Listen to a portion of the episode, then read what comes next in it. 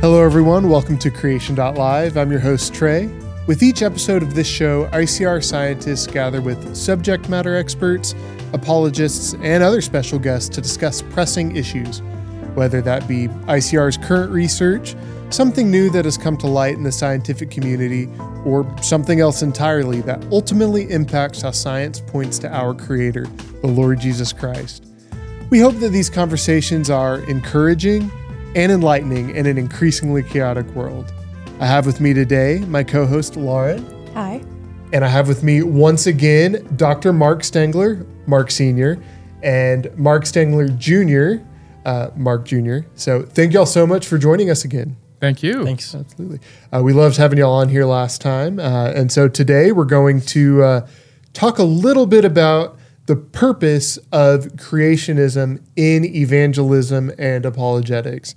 Of course, ICR exists in that realm, and uh, we know that y'all have a lot of experience in using that as a, an, an evangelism tool. So um, we'd love to just dive into that and what that means to you. So uh, to get started, um, what brought y'all into the realm of using creationism in apologetics and evangelism, and just like what led y'all into evangelism in general?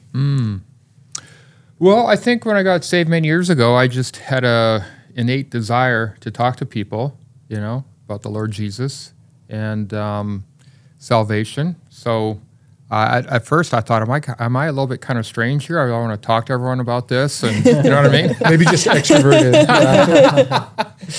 yeah. So um, so no, so I actually so I would go out and just start talking to people. You know, on Saturdays I'd go out into the area and just randomly go start talking to people and talk to people I knew and people I didn't know, and it just kind of you know went from there. When Mark Jr. was younger and he can talk about it, I think he would kind of come along with me, and then it just developed later on into it's just a weekly thing now. Every Saturday, I'm pretty much involved in street evangelism. In, uh, in you know, it is set up in a certain way with a certain group of people, and um, creationism is definitely a large part of our outreach. There's different reasons we can talk about why that is, but I think it's very, very important. I think it's foundational. And I do agree with ICR. If you don't uh, understand and believe the book of Genesis, the first book of the Bible, if you don't take it in the way it was intended to be understood, uh, which means, as any book of literature, when it's meant to be literal, you take it literally. Mm-hmm. Um, and so, as a historical narrative, primarily, um, I think it's just foundational because, as anything, if you don't have the foundation, the rest of the house will fall. And so, for me, it is foundational, many different levels, um, including being in medicine, you know, from the biological aspect, but then also from the scriptural aspect. What do you think? Yes, I I, th- I think it is very foundational. Um, I think of some religions which don't have a creation story. So, for example, uh, like Buddhism, Hinduism, they don't have this concept of a creator God who created the world out of nothing. So when you when you share the gospel with them, you ha- kind of have to build that that base first because they don't. You know, the gospel is Genesis to Revelation. If we have no f- creation, we have no fall, and we have no need for a savior. Um, so the creation is, is, is super important um, to understand the, the faith, to understand the Bible. So when we go to another religious group, the Darwinists or people believe in Darwinian evolution, um, something similar. They don't have an understanding of the creation story. So why do I need to, you know, what's the need for a savior mm. of, of redemption? What am I being redeemed from? Where am I going after I die? Um, all these questions can't be answered unless you have a creation story. So uh, that's one of the reasons why it's so important to understand, you know, what does the Bible teach about creation? Why do we believe God created the earth, created the universe? Um, why do we not believe that the universe is a result of random processes? Uh, so all these things, you know, interplay with with explaining the gospel. Absolutely.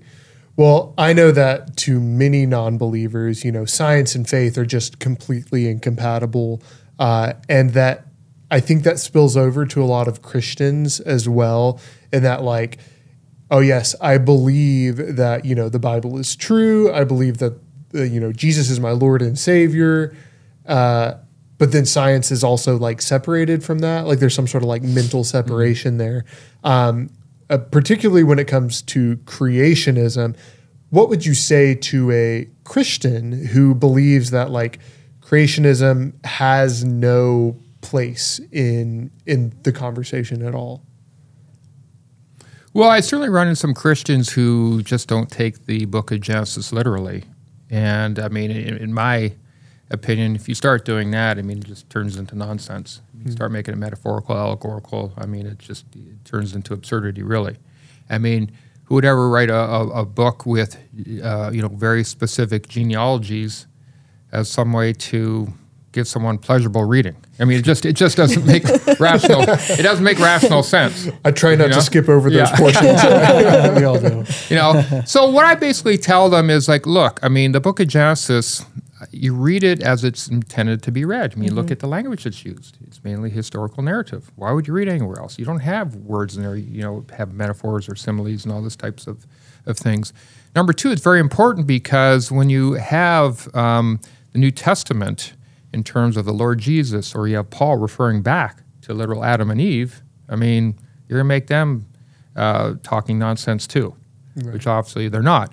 So you have to have that foundation. Number two, uh, scientifically, and the evidence of what we see in our complex biological, you know, life that we have here, it also gives support scientifically and logically in that, you know, the universe had a beginning. That means we would need a mind, a creator that's timeless, spaceless, immaterial, very powerful, and according to the Bible, very personable, very personal. Those are the attributes we see of God. Well, it just so happens when you when you examine the Bible, the God of the Bible, the only one true God, all those attributes match up to what you would expect. You also see in the Genesis narrative, yes, I mean, the universe began at a focal point. And then as we keep going on in Genesis and you read how each kind re- reproduces its own kind, I ask people, now in all of human observation, is that what we obs- we have observed? Absolutely, that's what we have observed. So it just you know it's so important to demonstrate the clarity of Scripture and also correlating to reality. Mm-hmm.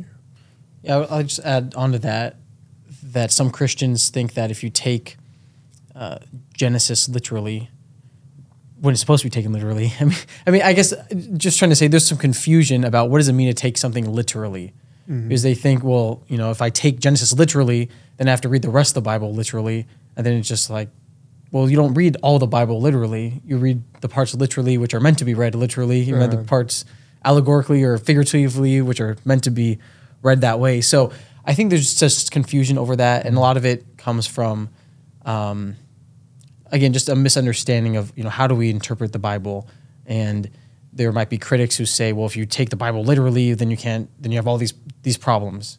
Uh, if you take you know the Genesis literally, well then you're going to take everything in I don't know Ezekiel literally with all these symbols and temples and visions. You know you, things like this. It's like well Right. you know we interpret the Bible uh, according to the genre, according to the way that the original uh, readers would have been able to understand it. Um, And Genesis is written as history. Yes, exactly, Yeah, that's like in the original languages, it's very, very clear. Like talking to people who know those original languages, it's crystal clear this is how this was written. It was written as a historical account, not as a poem or an allegory or anything like that. Definitely. Yeah, that's that's a solid point. And so I think part of it is just simply educating Christians on uh, how to properly, you know, interpret the Bible, uh, interpret Scripture. And I think, to be honest, I think there's maybe two aspects to it. I mean, some people just don't want to maybe open their mind to the possibility this is God's word. I mean, they just are locking that out. Now, to be fair, I mean, before I became a Christian, I mean, I spent a couple years examining it because I didn't want to get, um, you know, misled or suckered in or whatever term you want to use. You know, I was kind of very critical in that I was looking at the Bible internally for its evidence. Is it coherent? You know, is it meshing? Is it contradicting itself? All that. I was looking at external evidence uh, in terms of objective evidence, archaeology, manuscript evidence, eyewitness accounts. Uh, one very powerful category is predictive prophecy. You know, no other book has the kind of evidence that the Bible has in terms of that. You know, talking about a Messiah figure who will be born as a male, will come from a, a family by name of Judah, will be born in Bethlehem, the small village. You know, out of all the places in the world.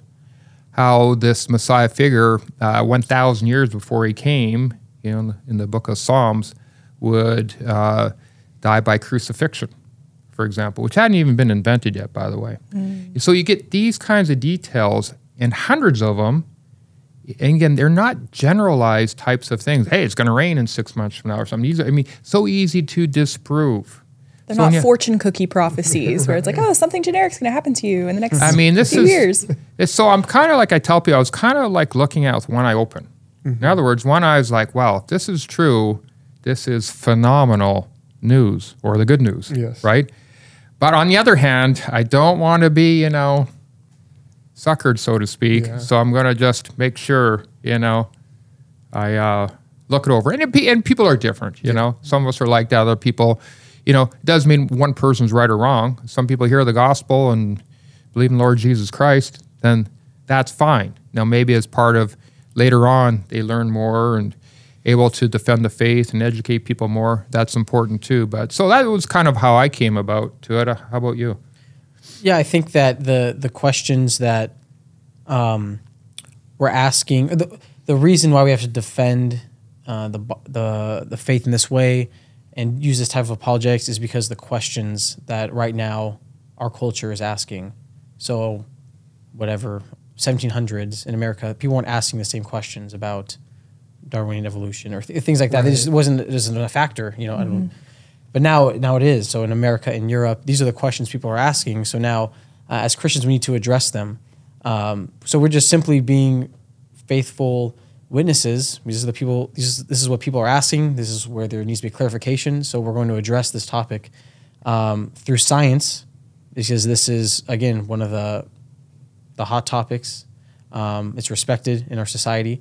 So right now we're going to invest a lot of energy and and, and scholarly work uh, and effort into understanding you know what does the bible teach about science what does the bible teach about uh, evolution and it doesn't mean that you have to be an expert i think unfortunately part of the problem with apologetics and, and theology and more intellectual sounding uh, fields of studies. Well, I leave that to the expert. You know, I leave that to the PhD. I leave that to the theologian, the scientists.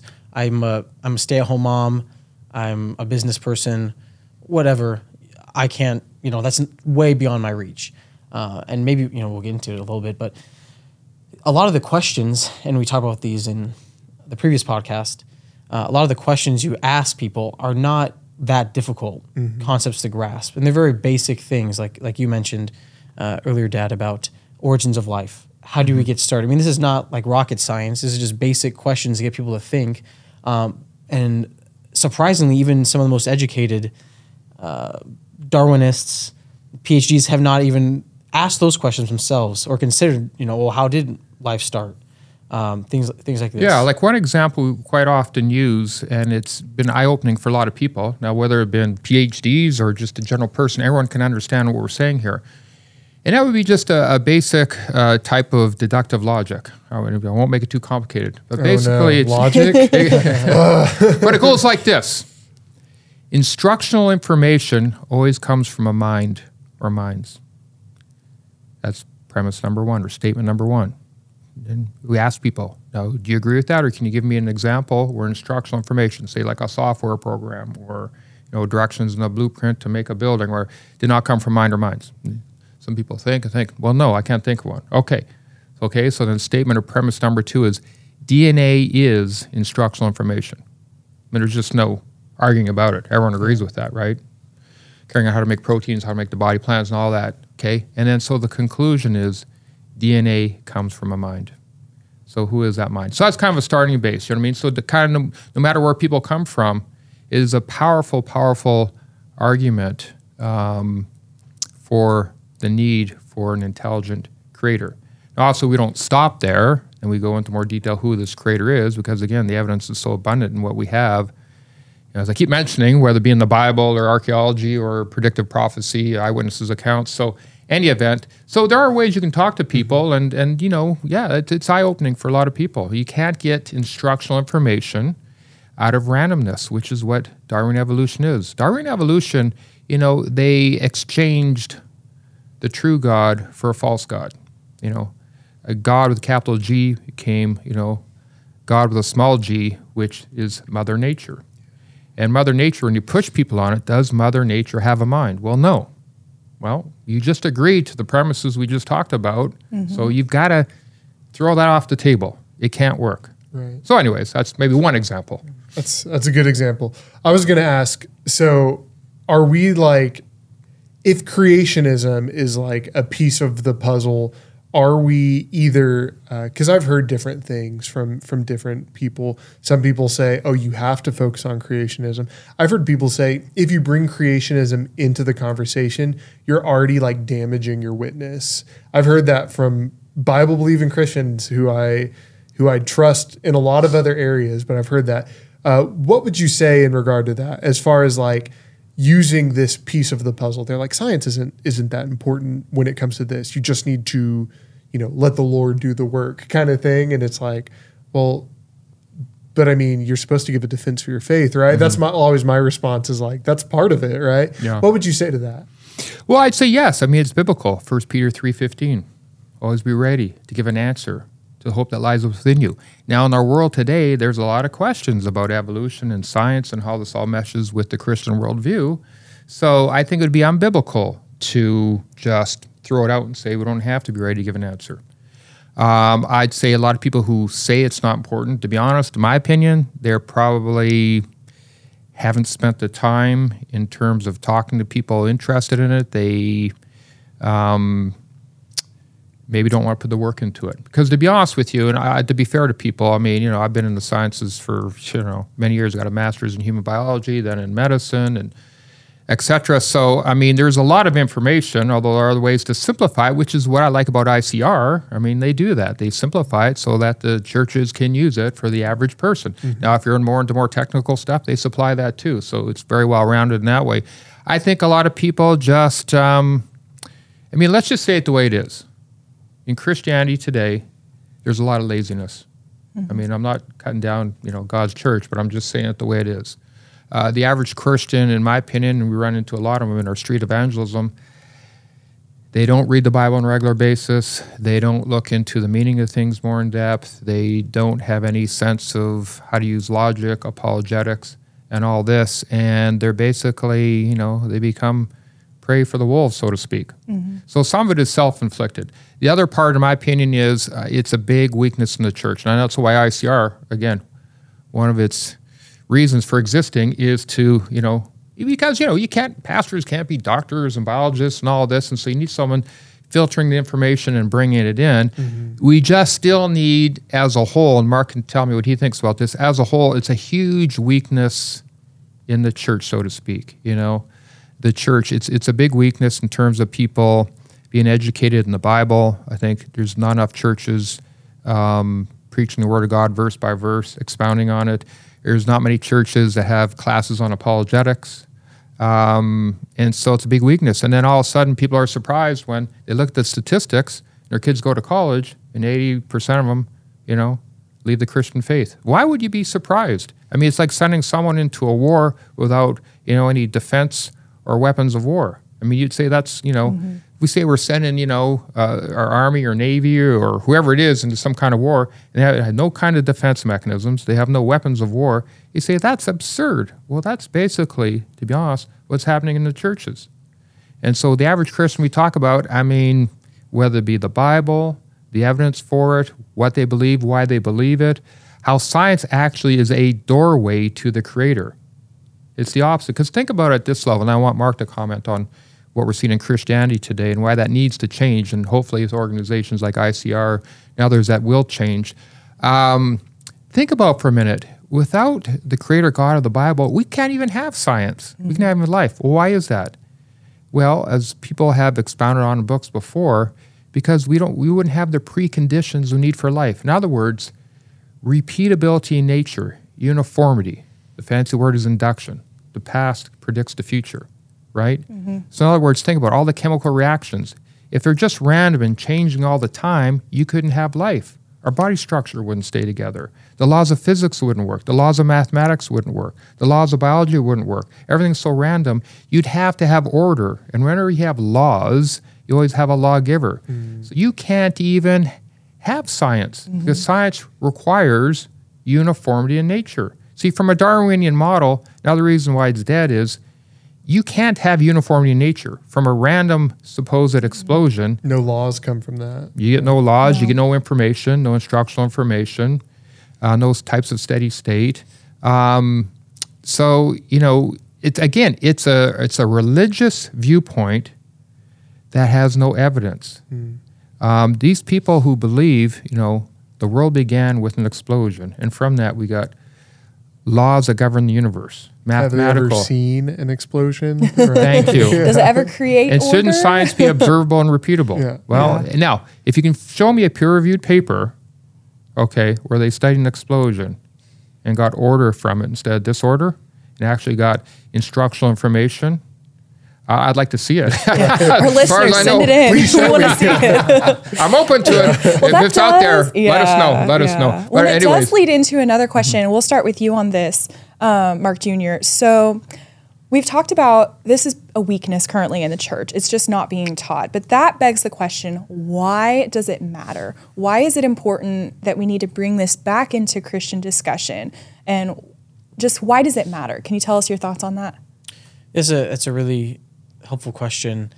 I think that as a as a church, as Christians generally, we need to uh, take back the the phrase that all truth is God's truth, and not just see our lives split up into uh, spiritual and then the daily practical things.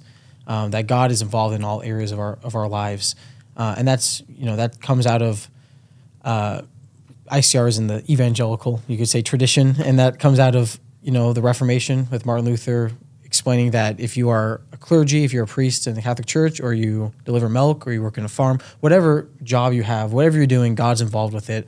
Um, it's important. It's a, it's an act of worship. Uh, so we, I think we need to see that the sciences, which unfortunately has been dominated by people in the secular world, uh, instead of seeing as just an, an evil because there's been used for ungodly ends often uh, to influence people not to following Christ but um, to leave Him sometimes. Uh, instead, to say no. Well, God created science. God's the one who uh, designed uh, our our minds, designed our world to be understood, and so we're going to take it back and use it as an act of worship uh, to worship God, to glorify Him, instead of just succumbing to the culture and saying, "Okay, you guys have it." The the university and the institutions, the liberal institutions, you've taken the science away. We're just going to stay and, and do our, our private Christian thing. Uh, you know, when God's called us, just like He said in Genesis, right, to take dominion uh, over all the earth. So that's that's in every sphere. God wants us to take dominion uh, and to do it well. And just because you're a Christian and you're involved in, in the sciences or whatever field, but particularly for this conversation, the sciences, it doesn't mean you can't do it well. Um, I think ICR is a, an excellent demonstration of that. That there are people here who do science well, uh, and you don't have to skimp on your research or fudge the numbers to try to make it fit with what you believe about the Bible. Uh, but you can be objective, as objective as possible, uh, and still do study well. So I think that's why it's important uh, because God's designed it. Uh, it's meant to be used to glorify Christ, um, and it's it's also a tool of of demonstrating God's glory uh, to people who don't know Him when they see Christians doing well uh, in the sciences and they understand this is God created this and He designed us uh, to be involved in this area. And then why do you think that we're kind of, I hate to say, losing the battle in that regard, but why do you think that we gave up so much ground as the church? Uh, why do you think that we just kind of like backed out of it and let it happen? Yeah, I think there's probably different factors. One that comes to mind is you had this whole like the kind of around the the time in the 1900s with like the Scopes trial where you had the guy I forgot his name just come to mind, but you had the person I think it was William Jennings like try to defend evolution in like court and then he lost and then um, evolution was then taught in schools because one person didn't do like the greatest job defending evolution. I'm sorry, defending the Christian faith. I don't, I don't know all the details about it, but you know that kind of started then this this trend of okay, evolution is the norm now in schools. Started from the 1900s, um, and then we said okay, we lost that battle, so we're just going to leave it to whoever the government or whoever's just making Teachers are in charge Teachers, now. teachers in Yeah, charge. yeah. Yeah. the teachers are in charge. Um, And so I think that that was part of it that kind of started things. Uh, but then also was kind of a fear of okay, well, science because it's being it's again dominated by I don't mean political liberal. I mean liberal in terms of either liberal view of the Bible that's not God's word or just secular uh, is controlled by these elites. Um, so they can they have it, and we don't know how to answer you know them. We don't know how to answer the responses. We lost that that trial um, back in the 1900s, and so evolution became the norm now in public schools. Um, so we can't recover it. And I think part of it, the other part of that too, in the churches, I think that's kind of the society at large starts from that. Um, in the churches, you have churches uh, which don't believe in the inspiration, the infallibility of God's word, and unfortunately, there's there's quite a few of them. And I'm not, I don't just want to criticize churches here, right. but um, I'm a member of a, church, but uh, unfortunately, a lot of mainline denominations, and which is still a sizable population in the U.S., uh, they don't believe in the the inspiration of God's word. Um, they don't believe that that many important facts uh, of Scripture really occurred, including uh, the creation account, or they just simply interpret it to uh, what the culture says. They fit the Bible to the culture. Uh, and there's a lot of them. There are many theologians like this who might have good writings in other areas, but when it comes to uh, the creation story, they really succumb to the culture, which is unfortunate. Mm-hmm. Um, so you have you know theologians, prominent church leaders. Um, you know, for, maybe if you've been catching up with what's going on in, in England with the Church of England, a lot of liberal theology, uh, unfortunately, going on there. And this is you know a sizable portion of the Western world um, has churches which don't believe that the Bible is truly God's word. You know, I don't want to say thankfully is never good when when people um, leave the faith or churches die, but there is kind of a weeding out process. We don't see the mainline liberal denominations really growing. We actually see the evangelical churches growing that believe in God's word. So I think it's going to start changing because, like we talked about a little bit in the earlier podcast, once you take when you start to change one part of God's word and say, well, this really isn't true. There was a mistake here, a mistake there then the rest just you know falls. And then what's the point of having the church anyway? Exactly. If, if it's not true, right? Exactly. The church loses its mission, um, and everything falls apart. So I think that there's a, starting to be a shift, which I think is a good thing. That's hopeful that actually evangelical churches are going to be growing more that believe in God's word as uh, as infallible, and, and the more liberal denominations are, are going to die out. Yeah. Well, maybe just tag on to that. I think you know, expand on what Mark said. I think he, in terms of the trial he's talking about, I think it's not so much from a legal aspect, you know, someone won or lost. I think it's the answers that were provided during that trial from a Christian perspective really weren't well crafted, weren't well, you know, given, so to speak. Mm-hmm. I mean, I think it could have been much better. And that's why, again, you need, you know, if you had someone, of course, not that time, but let's say came in today's time, you had a trial, you had, you know, scientists from ICR, you do very well. you do very well from a legal perspective with evidence. You know what I mean? But I think what he's saying from uh, just a, the, the way the answers were given, it, it, did show some weakness in terms of being able to justify what you believe and why you believe it. So I think you know what he said is true. If you if you don't take the Bible as God's literal word, then all sorts of things are going to happen. But there's a purification that's going on, and um, you know, from one standpoint, it seems like a sad thing, but it's also you know, in God's eyes, it can be a good thing. Would you rather have you know a certain percent of Christians who are true Christians, you know, not false converts? Or would you rather have a large number of people who say they're Christians and there's a lar- large number of false converts in there? Social right, Christians. Right. Yeah. I mean, you know, it's like you're on a sports team, right? You know, let's say you got 30 players. If you got 10 who are really dedicated to winning and training and supporting one another, and you have 20 who really aren't into it, um, would you rather go with the 10 as a team, or you want the 20 who really aren't, you know, their hearts aren't into it? Good point. I'd rather take the 10. Yeah. Personally. But I think the point is Christians, and I'm saying all of us, you know, and I'm, now I'm using, you know, secular terms. we need to get a backbone. Yeah. You need to get a backbone. You need to challenge everything. Everything that opposes the mind of Christ. Second Corinthians chapter mm. 5. Anything that's in opposition to the mind of Christ and God's word, you need to challenge it. Now, I don't mean challenge in terms of, you know, you know, uh, fighting physically and all that. But you should be challenging everything intellectually. It's a good thing to challenge things. Science, we should be challenging everything, everything. Even if we think it's pretty sound, it's okay to challenge things. You know, now do it in a respectful way and so forth. But challenge everything that you're told. Challenge everything. Again, not in a disrespectful way. Uh, like I said, when I was younger, and I challenged myself, you know, what the Bible had to say. If it was coherent, if it was logical, if it was evidence based, you know, uh, became so evident to me that it was, you know, phenomenally sound in many different ways. I'm glad I took the challenge. Yeah. Yeah.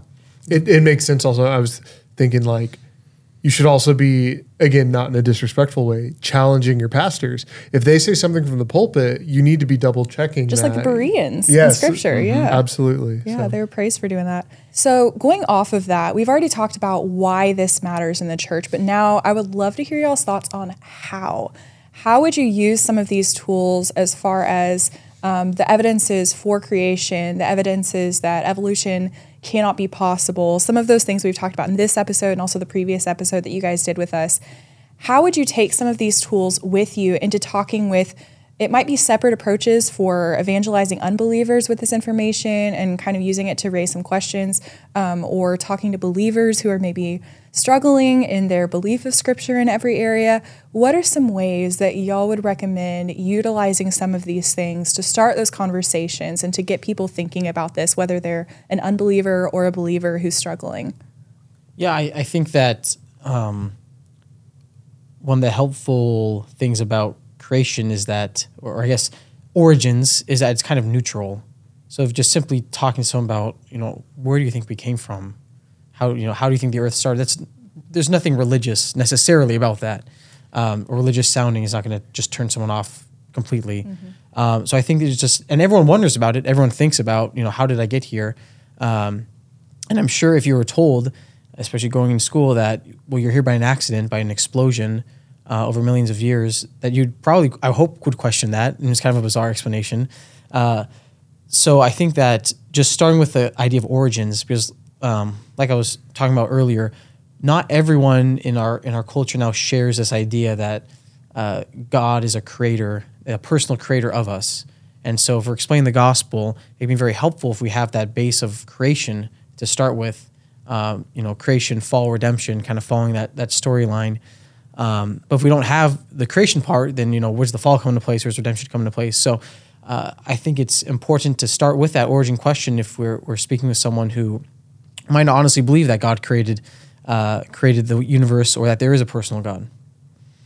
Yeah. would you add to that? And you mean like in terms of creationism, using that As as, far a as tool? creationism, using that. Well, of course, I have a bias. So I usually start with biological things, right? And so basically, just starting to talk to people and ask them how they can explain all the biological, uh, both design and function that we see in our world. You know, how could your worldview explain that? Now, the biblical worldview, nicely Tom explains it, because you have this very intelligent, you know, powerful creator who's also very personal, who basically had to give us almost an instantaneous design like in six days. And why would that be? Because when we start looking at the cell and all the nanomachines that run a cell and the cell membrane that envelopes it, which by the way is complex in of itself, if we just take one part out of one nanomachine or one of the nanomachines or change the cell membrane, whatever, the cell is going to die in seconds or minutes. So, what that means is we would need to have a life virtually instantaneously on this earth designed uh, such where you have instantaneous life with the ability, ability to reproduce, uh, the ability to have continuous environmental tracking, adapt to its environment. And this information has to be preloaded within it. You see, when we look at life now, and this is what's coming out, and this is what ICR is also demonstrating. So when we look at creatures, organisms, again, it could be microbes, it could be plants, it could be animals, it could be humans. All of them have to have the genetic information. And that ge- genetic information for life to have started had to have been preloaded. Mm-hmm. There's no way you could, out of randomness, get a genetic code. It'd be like having a software program for a nuclear power plant, and all of a sudden just randomly putting in, you know, coding instructions, and voila, you got this program. No one would believe such an absurd thing, right? So we'd have to have this preloaded genetic information. We have to have instantaneously all the parts of the organism or creature instantaneously because you within seconds to minutes we all know whether it be in medicine or in biology cells are going to die cells mm-hmm. die the mm-hmm. organism dies so you don't have the time for nature natural selection's nature to figure out how to start putting things together you get the mm-hmm. information instruct it. you don't have the time Oops, I messed up there. Let me try again. i'm going to be gen- i'm going to be generous and say i'll give you minutes to hours yeah. Okay. You don't have the time for it to happen. So it all goes back to the creation account. And that's, you know, one of the things I point out to people. Uh, and most people seem to resonate with it. I was I was just thinking as as y'all were explaining this, like, and the goal here is not the goal here is not to just be like, oh, see, look, I'm right. Like that's when you bust out science. I think a lot of people think like the goal is to win an argument. Mm-hmm. Like the goal is to I am correct, therefore you are wrong. I win internet points or something like that. You know, and- but it, but it's not about that. Like the goal in using these tools is to lead people towards Christ. It's to show that he is right and his word is right. Yeah. That's what the goal is. Now, of course, we always try and go beyond that. Why do you have value? See, in a Darwinian model, as Dr. Guliuzza says, it's just tooth and claw. Death is a good thing. You really think death is a good thing? Why are you so sad then when your friend passes away, your grandmother, I mean, to the non believer? Why are you so sad about it? You know what I mean? It's just part of the evolutionary process, which is a good thing, you know, is weed out those, you know, genes which aren't as good and passing on to the offspring uh, the better genes. Uh, you don't really live your life that way. You really don't believe it. And then move on to destiny. What's your destiny? What's going to happen when you die? As far as I know in medicine, everyone pretty much dies within 125 years at the most. So it's going to happen. Now we know in the biblical account why that happens, why there's physical death and why there's spiritual death, and what the solution for it is. And then uh, purpose. Maybe talk a bit about purpose, Mark. I mean, we see we have a purposeful world, and the Bible talks about purpose too. Maybe expand on that. Yeah, that's that's a, a great point. That the the Darwinian model, this or the secular atheistic worldview, they have answers to these questions, but they're not satisfactory answers. They don't they don't satisfy anyone to just say, well, you're an accident. You just create your own purpose, and death is final. I mean, no one's satisfied with that. I mean, we since we've now kind of moved beyond the the intellectual and now to the spiritual need of someone. Um, and so everyone, you know, wants to live a purposeful life. Uh, that's why, unfortunately, that's why people end their lives because they say there is no purpose for me anymore. They, I have no reason to exist. I have nothing greater than myself. Uh, and so then, you know, when we, we introduce them to to the gospel, that you go from this randomness, which is not just uh, a randomness in terms of of biological randomness, but in terms of your life is random. I mean, you your your existence is random. Now to to the gospel, which is purpose. Everything is purposeful. God's designed your body, designed the universe in a purposeful way, and He's placed you on this earth for a pur- purposeful time. Uh, so now we can introduce, you know, the idea of, of God's sovereignty over their life. That God has a reason for them to exist. Uh, he wants them to know Him. He wants them to be part of, um, sorry, not just not just know about the Bible, um, but also live in the Bible, live in the story of the Bible, um, and be part of you know what God's doing through His Son of of fall, um, of creation, fall, redemption. So now they're they're part of the redemption. They're part of uh, a world that is fallen, and we talk about the second law of you know thermodynamics. Just scientifically, it's it's running down, but you know spiritually also, it's it's fallen. There's there's sin in this world. It's broken. So not only physically is the world broken, but it's spiritually broken. Well, now you can be part of God's new world that's going to be uh, forever perfect.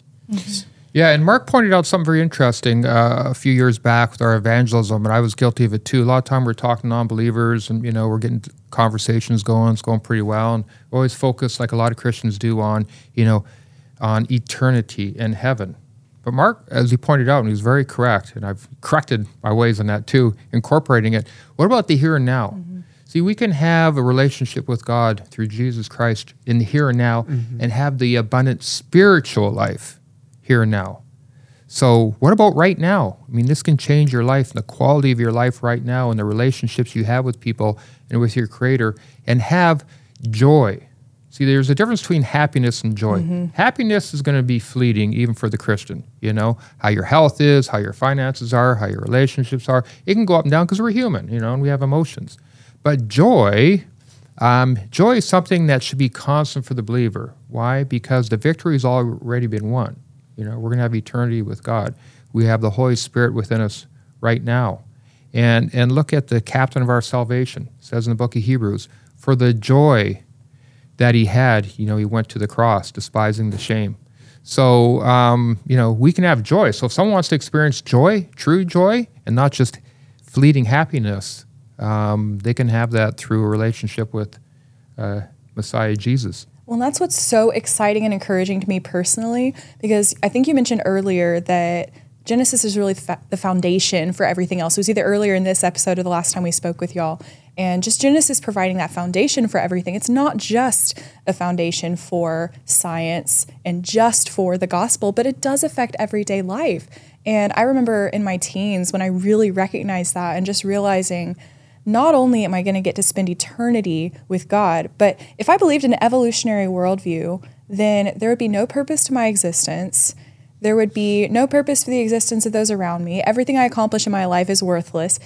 And yet, with the Lord and realizing that we were created to glorify our God, to glorify the Lord Jesus Christ, it puts meaning on even the most menial things that we do. And so, even when we're taking care of the kitchen or when we're at work doing some of our most basic tasks or talking with other people, whether they're believers or unbelievers, those things matter. We have like an ultimate sense of purpose in all of that because we want to glorify the Creator and we want others to glorify the Creator. And we're made to enjoy Him and to enjoy the things that He's made and to be able to see different things about Him through those things. And it's just, it's not only is God right, but his way is also best mm. because all the things that he says in his word about beginnings, all of that is correct.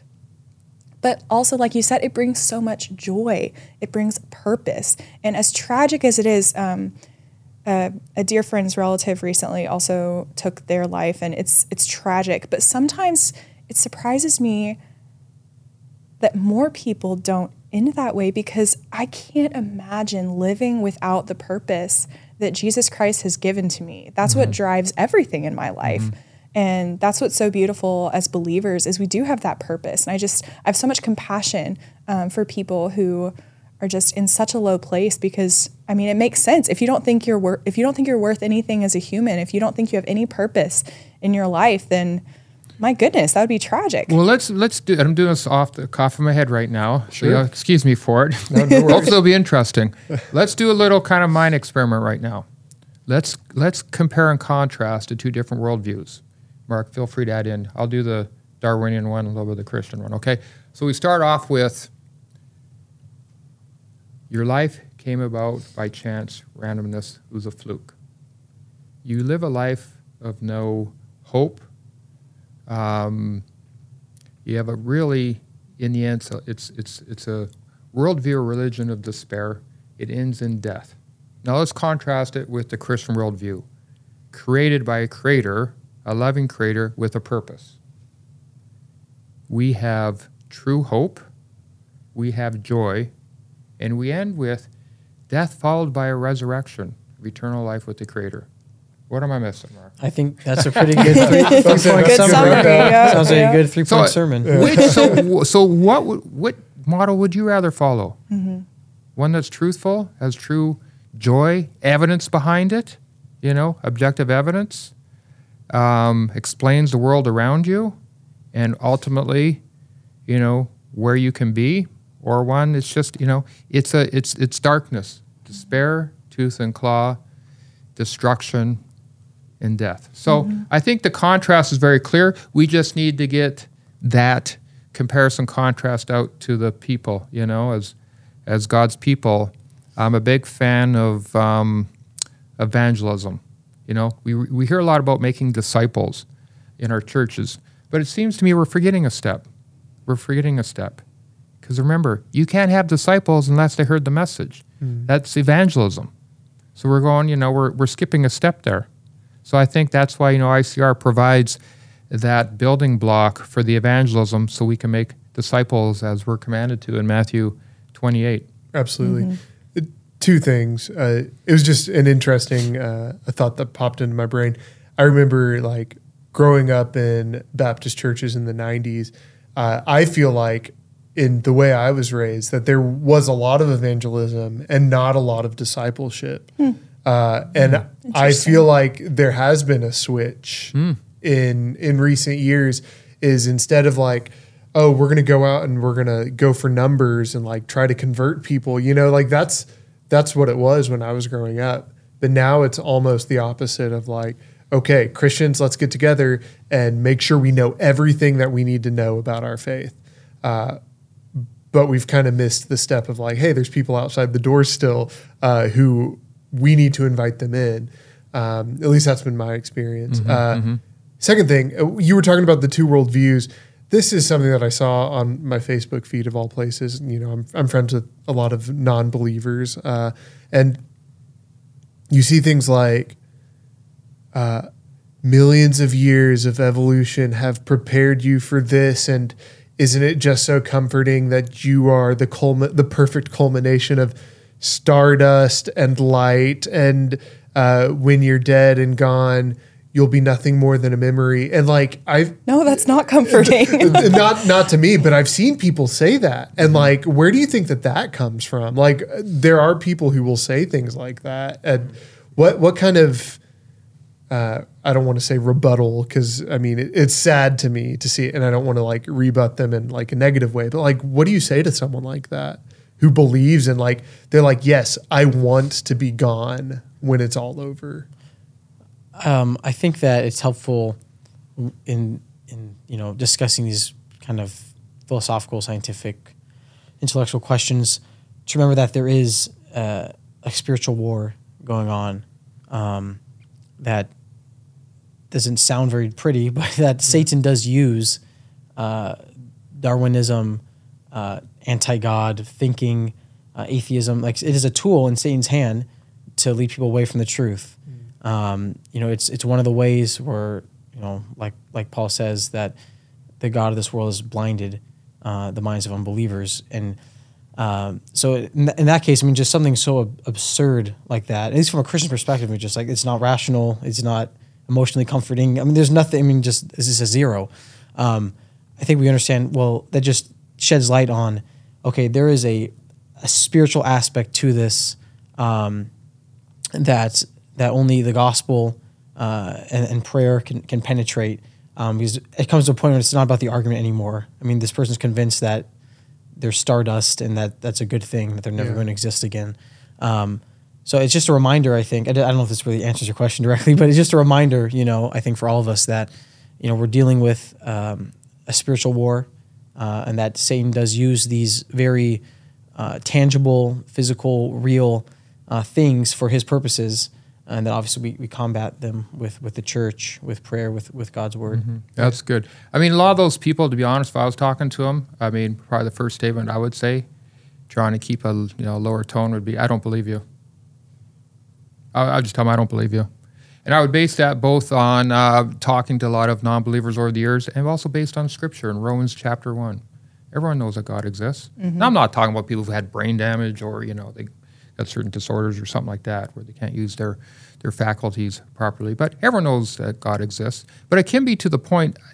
I- say most of them. I'd say it too. There are some people who have went so far, and God's given over to the reprobate mind. Yeah, I, they really do believe that. But I think that's a small percent. Most people, I think, they're putting on a facade. Most hardcore evolutionists I talk to, if I have the opportunity to get them to know them more over time, talk to more deeper discussions, I basically find it's just a big facade. You know, it's a facade. Um, there's different reasons why they're like that. Maybe something happened to them earlier in their life. You know, a trauma. Often we find out they had a trauma. Um, there's some of them who just, you know, they're just very proud and arrogant. You know, uh, but they know that God exists. And so, but like Mark said, we, we have to use discernment. Yeah. You know, if you've given good objective evidence, it can't be rebutted. Again, not to say it has to be a debate, and they still want to have their belief system. Well, you know what? God has given us, in my opinion, some limited free will. So, um, but for most of those people, I would just tell them I don't believe them. And see where that leads. Be like, okay, I think you're actually really scared, and then they're like, okay, yes, I am. Yeah, yeah. awesome. Well, uh, any closing thoughts uh, on this uh, today? I think it, this is uh, what ICR is doing and uh, the creation science. I think it's a tool in our toolbox that God's given us. That uh, again, you don't have to be. If, if you're really into it and you are a scientist, you just love science, biology, physics, astronomy. That's great. I mean, that's God's made us diverse, um, and ICR has those resources, and God can use you uh, to encourage other people in those areas and, and talk to people about that. Uh, but if you're more of just you know have my basic ninth grade level biology understanding and but I have my my kids have questions about things, my coworkers, my family members. Like we reviewed today, there's just some simple questions you can ask uh, to get the conversation going, uh, to to get people thinking uh, about their worldview, about where they've come from. Uh, at the end of the day, God has made us intelligent beings. Doesn't mean we're all Einsteins, but He's made us thinking, rational people. Mm. and this is, you know, conversations and questions uh, are one of the, the means God uses to bring people to faith. No, not much I can add to that. I think that's a good summary. Can I add awesome. something? I would yeah, love to add no. something. Yes, okay, Trey.